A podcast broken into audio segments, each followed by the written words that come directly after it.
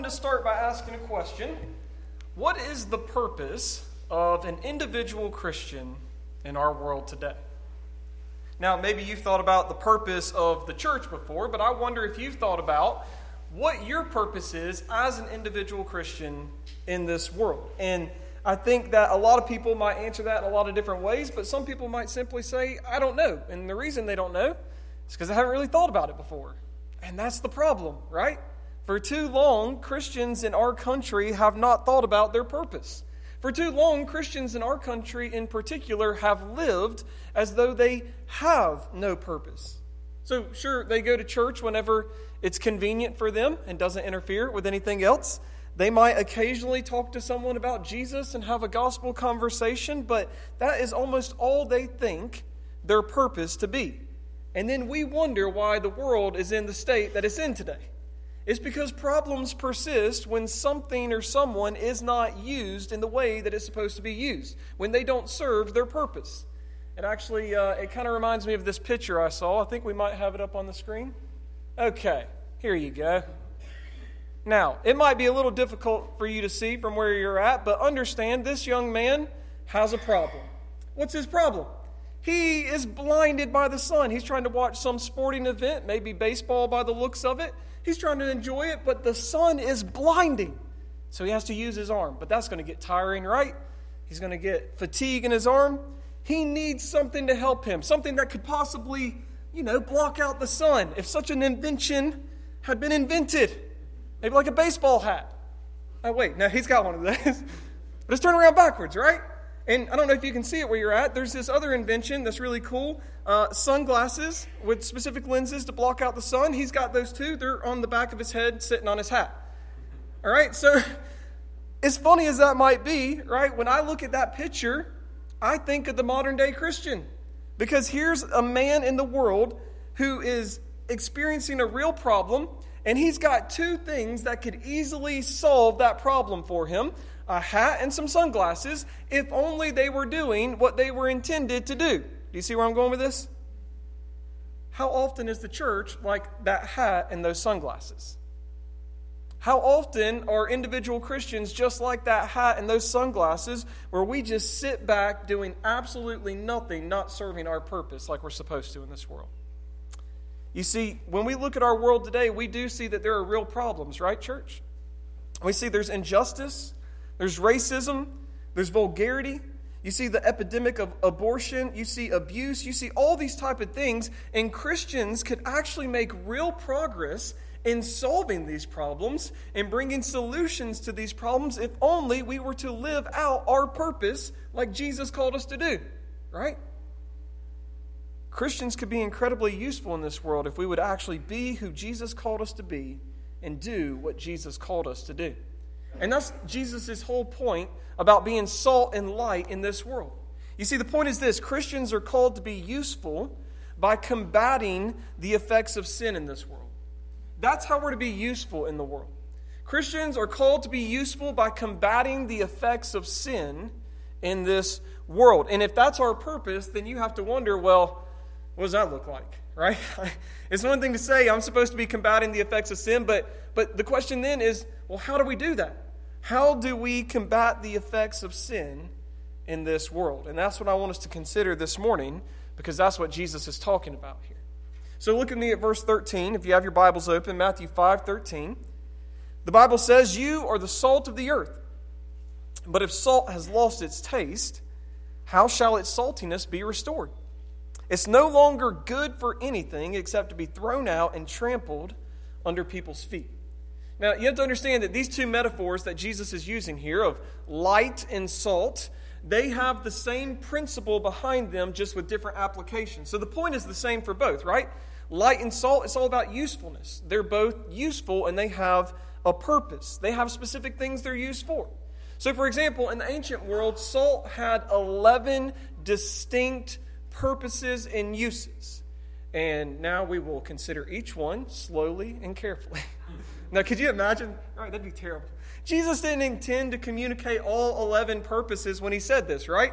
Because if you think about it, salt in the ancient world just pretty much, even if it did have 11 distinct possible purposes, it really had two primary ones, right? Salt was used to purify and it was used to preserve. So that's exactly what I think Jesus is intending here. You think about those purposes, if there was an infection or disease, people would often put salt in it in order to heal it and purify it, right? And, and there's an example of this in the Bible in 2 Kings chapter 2. The Bible says, Now the men of the city said to Elisha, Behold, the situation of the city is pleasant, as my Lord sees, but the water is bad, and the land is unfruitful. That's the problem that they're dealing with. So here's what Elisha says He says, Bring me a new bowl and put salt in it.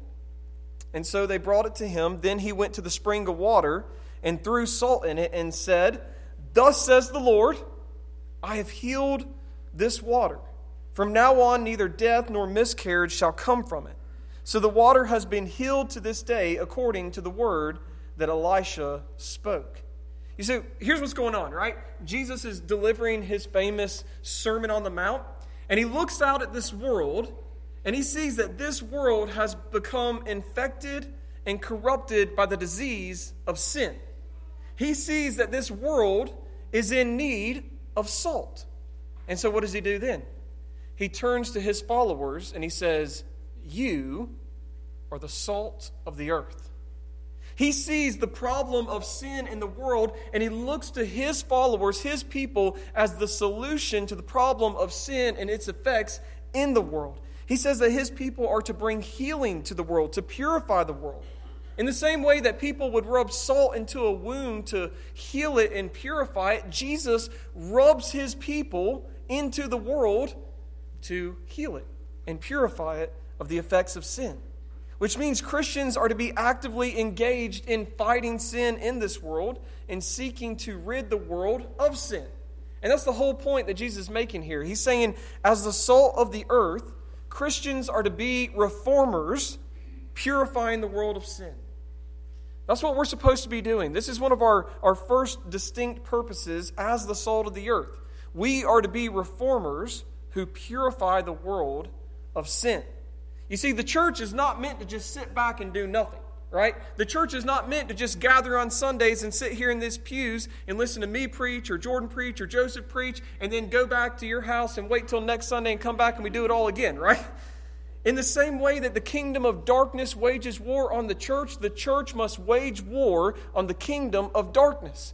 We cannot be just relaxed and sit here as if our world is not slowly dying due to the infection of sin.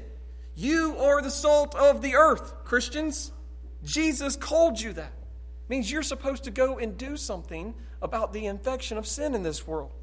And the church has been the most effective, and the church has seen the most growth when she has been actively engaged in fighting sin in the world.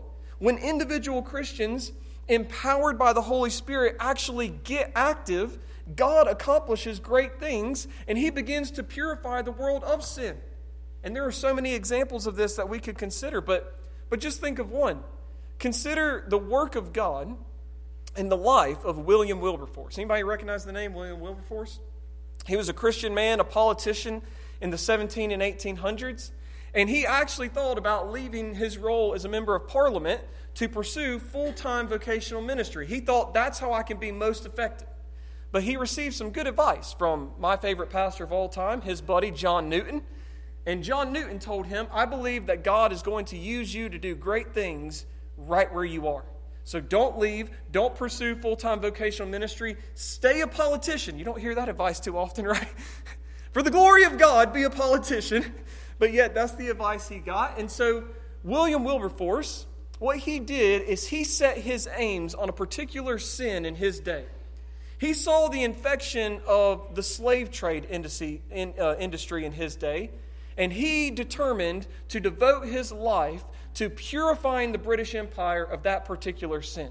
And he spent decades and decades and decades of his life doing exactly that, fighting that, raising awareness about it, pleading with people to abolish it. And he made this his life's work. And listen to me, by God's grace, he was successful and the transatlantic slave trade was abolished in 1807, primarily due to the work of God in the life of an individual Christian who identified sin in his day and said, I want it gone. I want to bring healing and purification to my country and to this world. And he went to war on sin. That's what it looks like to be salt in the earth, right? It's very easy, it's very practical. Or you can think about the life, for instance, of Dr. Martin Luther King Jr. He's another example of this. He looked in his day at our country and he saw the disease and the infection of racism and prejudice and injustice. And as a Christian man, he sought to purify this country of the disease of racism in his day. And so, what did he do? He preached, he marched, he gave speeches, he addressed leaders, and he helped to bring about real change to the problem of racism in our country. What was he doing, church? He was acting as salt. He was seeking to bring healing and purification to the disease of sin in his day. And listen, praise God, this kind of stuff is still going on today. Amen? We still have Christian men and women who are not just sitting back hoping that Jesus will return and they don't have to do anything, that they see that they have a mission. And so you have Christian men and women today who are actually setting their sights on the horrors of abortion and human trafficking in our day.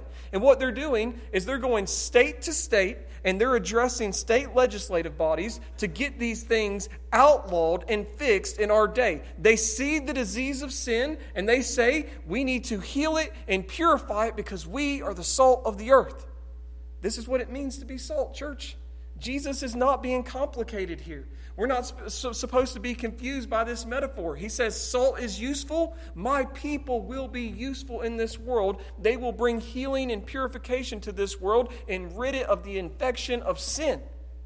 And I want you to understand that's what you're supposed to do as well.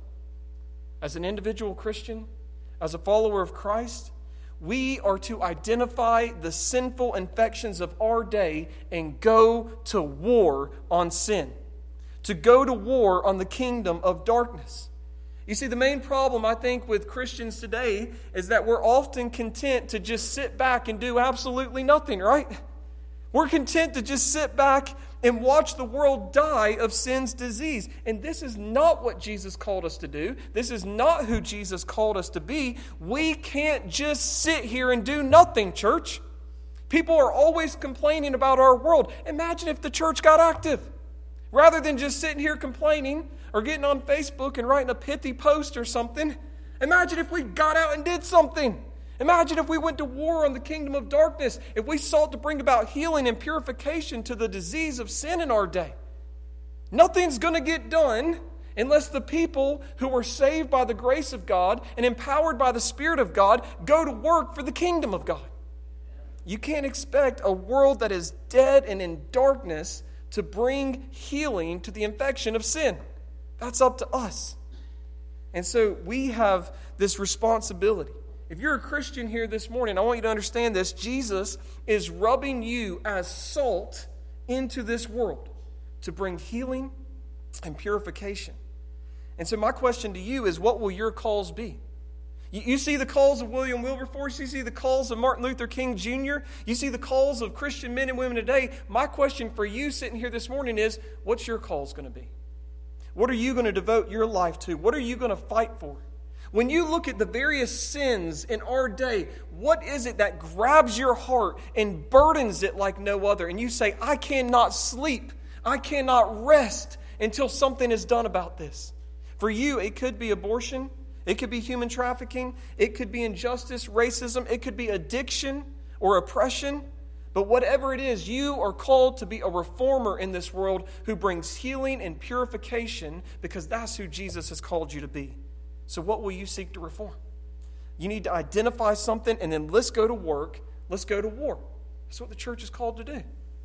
We're to be reformers who purify.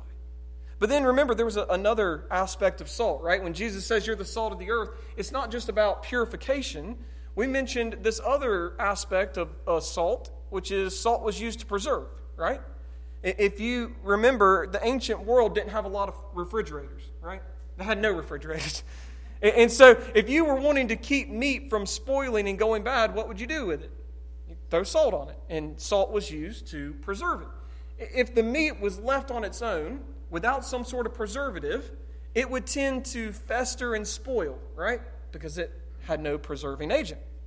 Well, in the same way, because of sin, our world, when it's left to itself and has no preserving agent, tends to fester and spoil, right? It needs this preserving agent, something to help prevent further decay in our world. And so you can think of Christians as having an offensive role and a defensive role, right? Offensively, we address sin head on and go to war with it and try to rid our world of it. But defensively, we also are trying to restrain further sin from taking place in our world, to prevent more decay from happening in our world. We are to be salt that preserves righteousness and goodness in this world. And that's what Jesus is getting at here. As the salt of the earth, we're to be restrainers, preventing further moral and spiritual decay. So we're reformers who purify, and then we're restrainers who prevent or preserve, try to keep further moral and spiritual decay from taking place. And again, you see great examples of this in our world today, right? Like, I mean, let's just go back to the political field. Uh, there are Christian men and women today who are serving in Congress. I know that's a shocker, but it is possible. There are Christians who are politicians, and praise God for them. And they're serving in Congress, and, and one of the most important things they do is they help write these laws and bills and get them passed that are for the good of our world. But something that they often do that goes overlooked, and it's one of the most important things, is they help prevent and stop bills and legislature from passing that would actually further the moral and spiritual decay of our world. They see these bills come across their desk all the time. They realize how bad it would be for our world. They realize the sin that would take place because of this bill and how sin would be allowed to flourish because of this bill. And so, what do they do? They shut it down and praise God for it. That's them acting as salt to seek to preserve our world from further moral and spiritual decay. And listen, I want you to understand, we've talked a lot about politics. You don't have to be a politician. I don't know that God's calling you to do that. Maybe He is. But, but understand that each and every Christian in here this morning, you have your own sphere of influence, don't you? You have your own friends, your own family, you have your coworkers, your place of business, the place you go to eat all the time where you walk in and they know your order number by heart. you probably eat there too much, but you have your sphere of influence.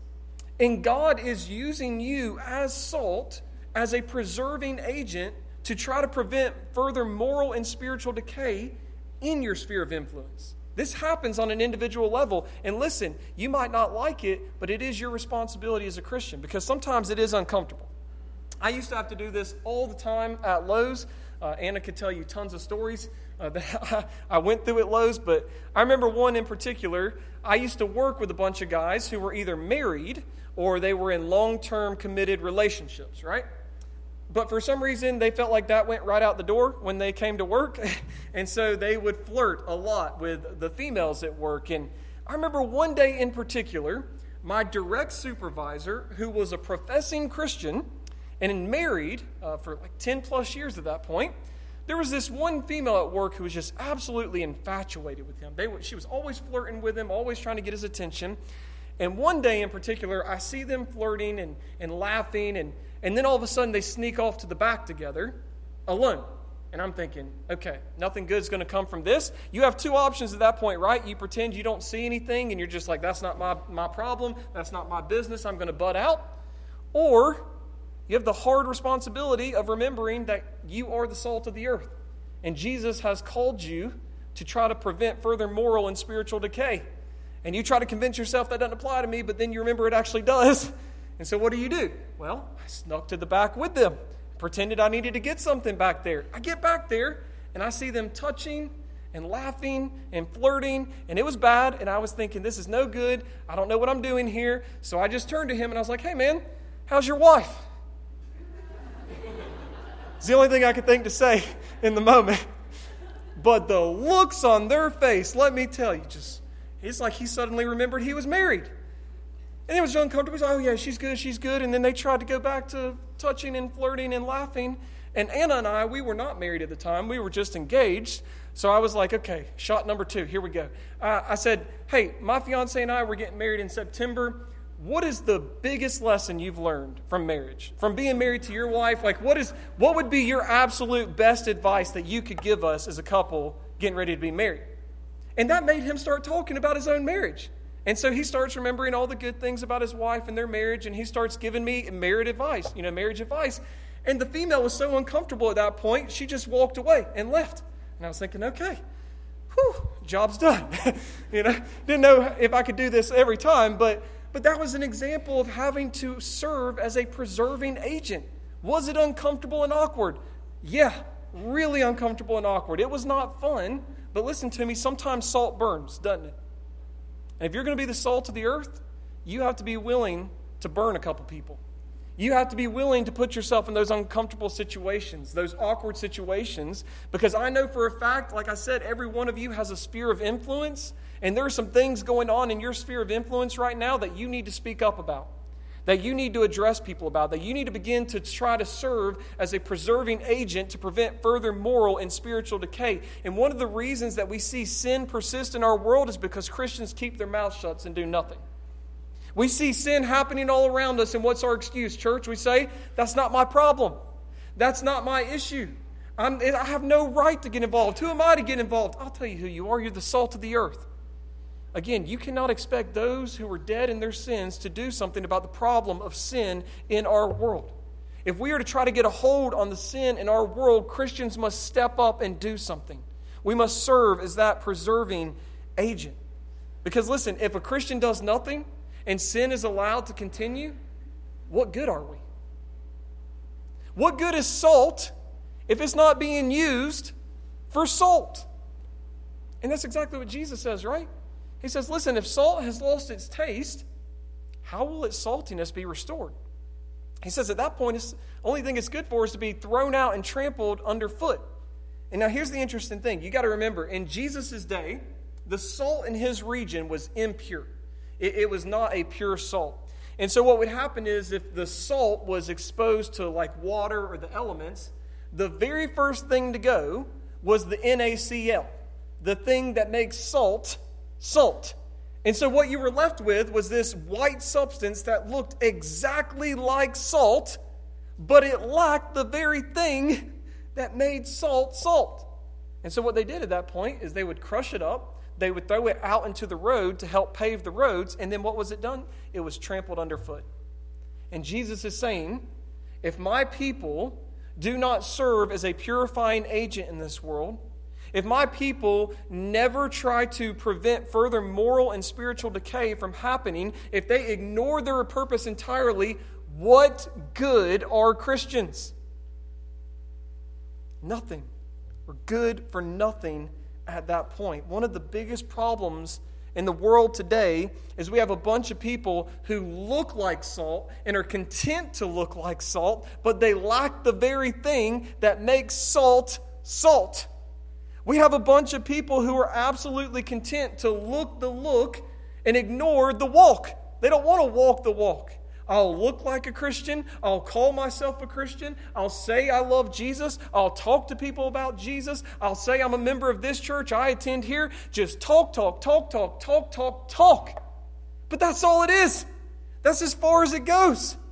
Christians are not meant to sit back and watch this world rot away because we're busy talking about how great we are as the salt of the earth while we do nothing to actually be the salt of the earth. That's hypocrisy. Jesus has gathered us in in order to send us out. He rubs his people as salt into this world to purify the disease of sin and prevent further decay. This is our purpose as kingdom citizens. If you're here this morning and you claim to be a Christian, this is your purpose. And the reason the world is rotting away is because Christians has, have lost their saltiness, the very thing that makes salt salt. And so we need to examine our lives this morning, church. How are you actively seeking to combat the disease of sin in this world? How are you acting as a purifying agent? How are you seeking to prevent further rot and decay? Because if we're not doing those things, we are nothing more than saltless salt. And Jesus says, not only are we the salt of the earth, but we're the light of the world. You saw that there, right? In verses 14 through 16. Notice what he says. He says, You are the light of the world. A city set on a hill cannot be hidden, nor do people light a lamp and put it under a basket, but on a stand, and he gives light to all in the house. In the same way, let your light shine before others, so that they may see your good works and give glory to your Father who's in heaven. So, light, like salt, has a purpose, right? Light is used for illumination. So, if you're in a dark room, you want to be able to see, what do you do? You turn on a lamp. How much sense would it make to then throw a blanket over the lamp? Defeats the purpose entirely, right? Light is meant to shine. And Jesus says that we, as his followers, listen to me, church, we're meant to shine as well. We are the light of the world. And it's interesting, when Jesus says, You are the light of the world here, in the Greek, the you is emphatic. So it actually reads, You and you alone are the light of the world. Again, we shouldn't expect those in darkness to try to bring light to this world, should we? Jesus has a solution for the darkness of the world, and it is his followers. They are to be the light of the world. And please understand this. Hear me, especially if you're a visitor here and you're like, okay, this is starting to sound a little puffed up. Christians are not the light of the world because we're better than anybody else. We're not. We are sinners saved by grace and absolutely dependent on the mercy and grace of God. So we're not better than anyone else. Amen? Christians are not the light of the world because we have done something to earn it or achieve it. There was not something about us that God said, oh, there's something great in him. I'm going to give him this designation. That is not why we are the light of the world. Christians are the light of the world because Jesus said of himself, I am the light of the world. So don't miss this, church. The only reason we shine is because Jesus shines. Christians are nothing other than like the moon, right? On a dark night, you look up at the moon, beautiful and bright, and then you remember wait a second, the moon gives off no light of itself, right? It has no illumination power. The only reason that the moon shines bright is because it's reflecting the light of the sun. And listen to me, the only reason Christians shine is because we too reflect the light of the sun, the one who said of himself, I am the light of the world. And so, listen to me. This is what Jesus is saying here. As the light of the world, Christians are to be revealers, bringing illumination about God and his kingdom. So, reformers who purify, restrainers who prevent, and revealers who bring illumination about God and his kingdom. Because when Jesus said, You're the light of the world, he was also saying of the world, You are in utter and complete darkness. You need light. And his solution was to turn to his followers and say, Go and be the light that they need. You see, here's the problem with our world. Not only are they in darkness, but there's a bigger issue. The overwhelming majority of the world has no idea that they're even in darkness. It's kind of like when a person is colorblind. Okay? Think about it like this A man will live his whole life until he marries his beautiful redheaded wife, thinking he can see every color God created. This is me, okay? So, thinking he can see every color and life is great. And then one day he goes to match his clothes, and his wife informs him those colors don't match. And you're like, what are you talking about? This color matches this color. And she goes, they do match, but that's not that color. And then you go, I had no idea that I couldn't see particular colors. You would have no idea that you couldn't see certain colors until someone comes and tells you, hey, guess what? That color that you think it is, that's not what it is. In the same way, the world has no idea that they're in darkness because no one has told them they're in darkness. They've just grown used to it. The darkness to them is their normal, it's their commonplace. They grow accustomed to the darkness because they've lived in it their whole life, and so they have no idea that they're even in the darkness anymore. But then they run up against another issue because here's the thing even if some of them finally realize that they are in darkness, they can't tell you why. They have no idea why the world is the way that it is. They can say, okay, this is wrong with our world, and this is wrong with our world. We don't like this about it, and this, this, this, and that. And then you ask them, okay, why do those things exist? And they say, I don't know. Economics, maybe. Education, maybe.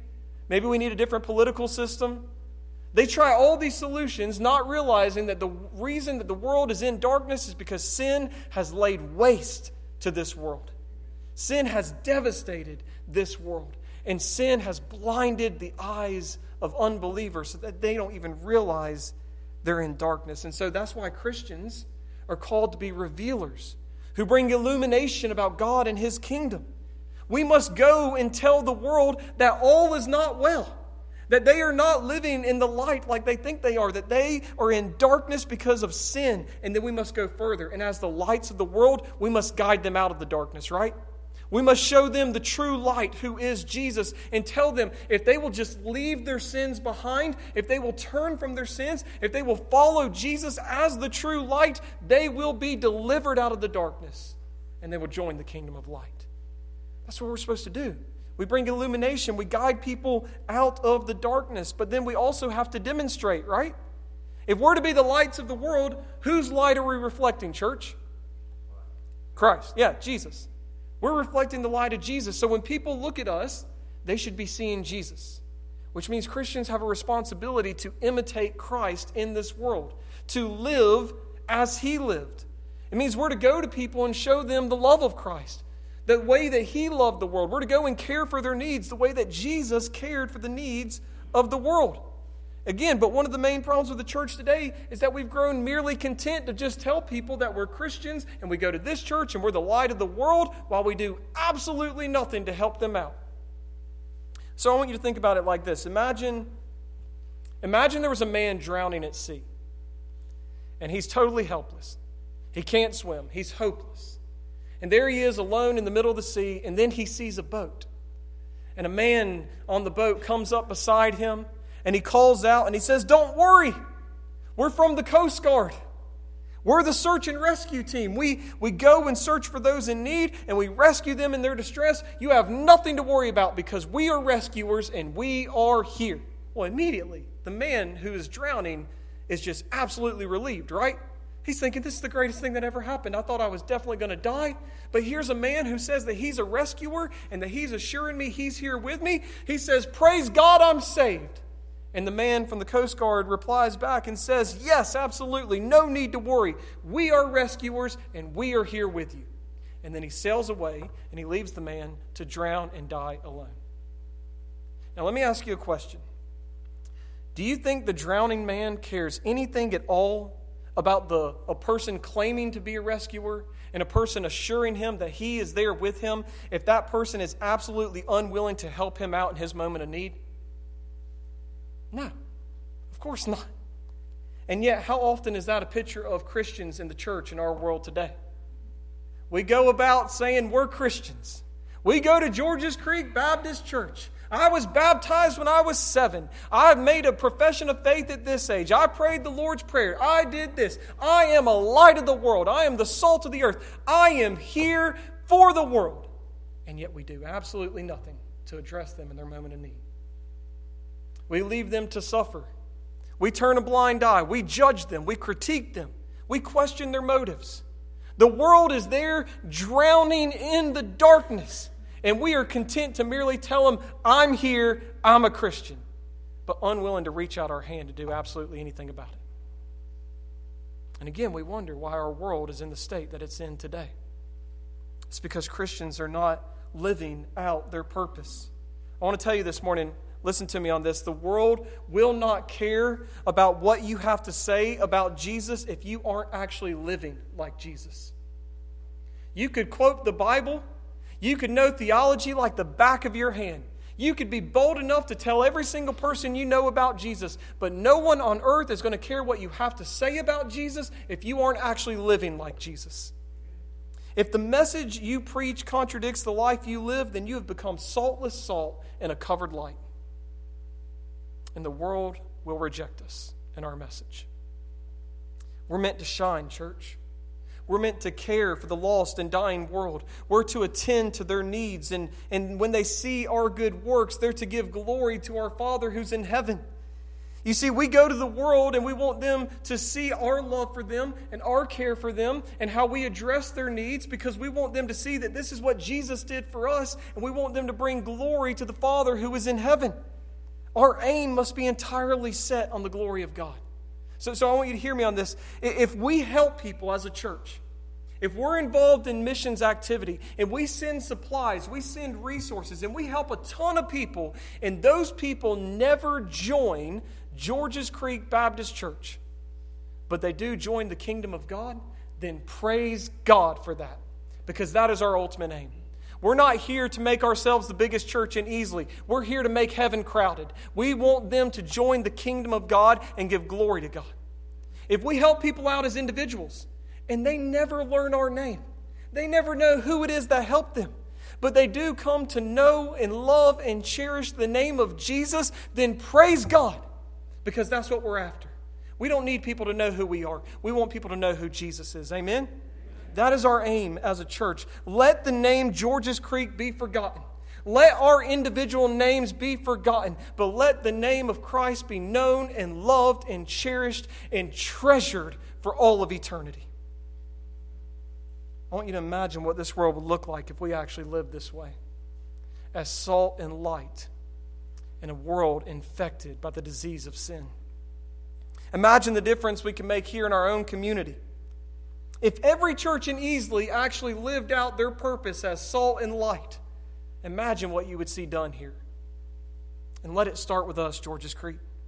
Let's be salt and seek to purify this world of the disease of sin.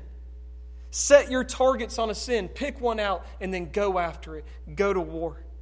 Let's be salt and seek to prevent further moral and spiritual decay. We need to let our Christian influence be an influence for good and righteousness in our world. And we need to be the lights that Jesus has called us to be, proclaiming the good news about Jesus. That this world is in darkness, but Jesus has provided a way out. They need only to turn from their sins and follow him. We must be reformers who purify, restrainers who prevent, and revealers who illuminate. I have no idea how history will remember our church. I have no idea what they will end up saying about our church, probably a lot. But may they never be able to say that we were not a useful and effective church for the kingdom of God and the glory of God. Amen? Let's pray.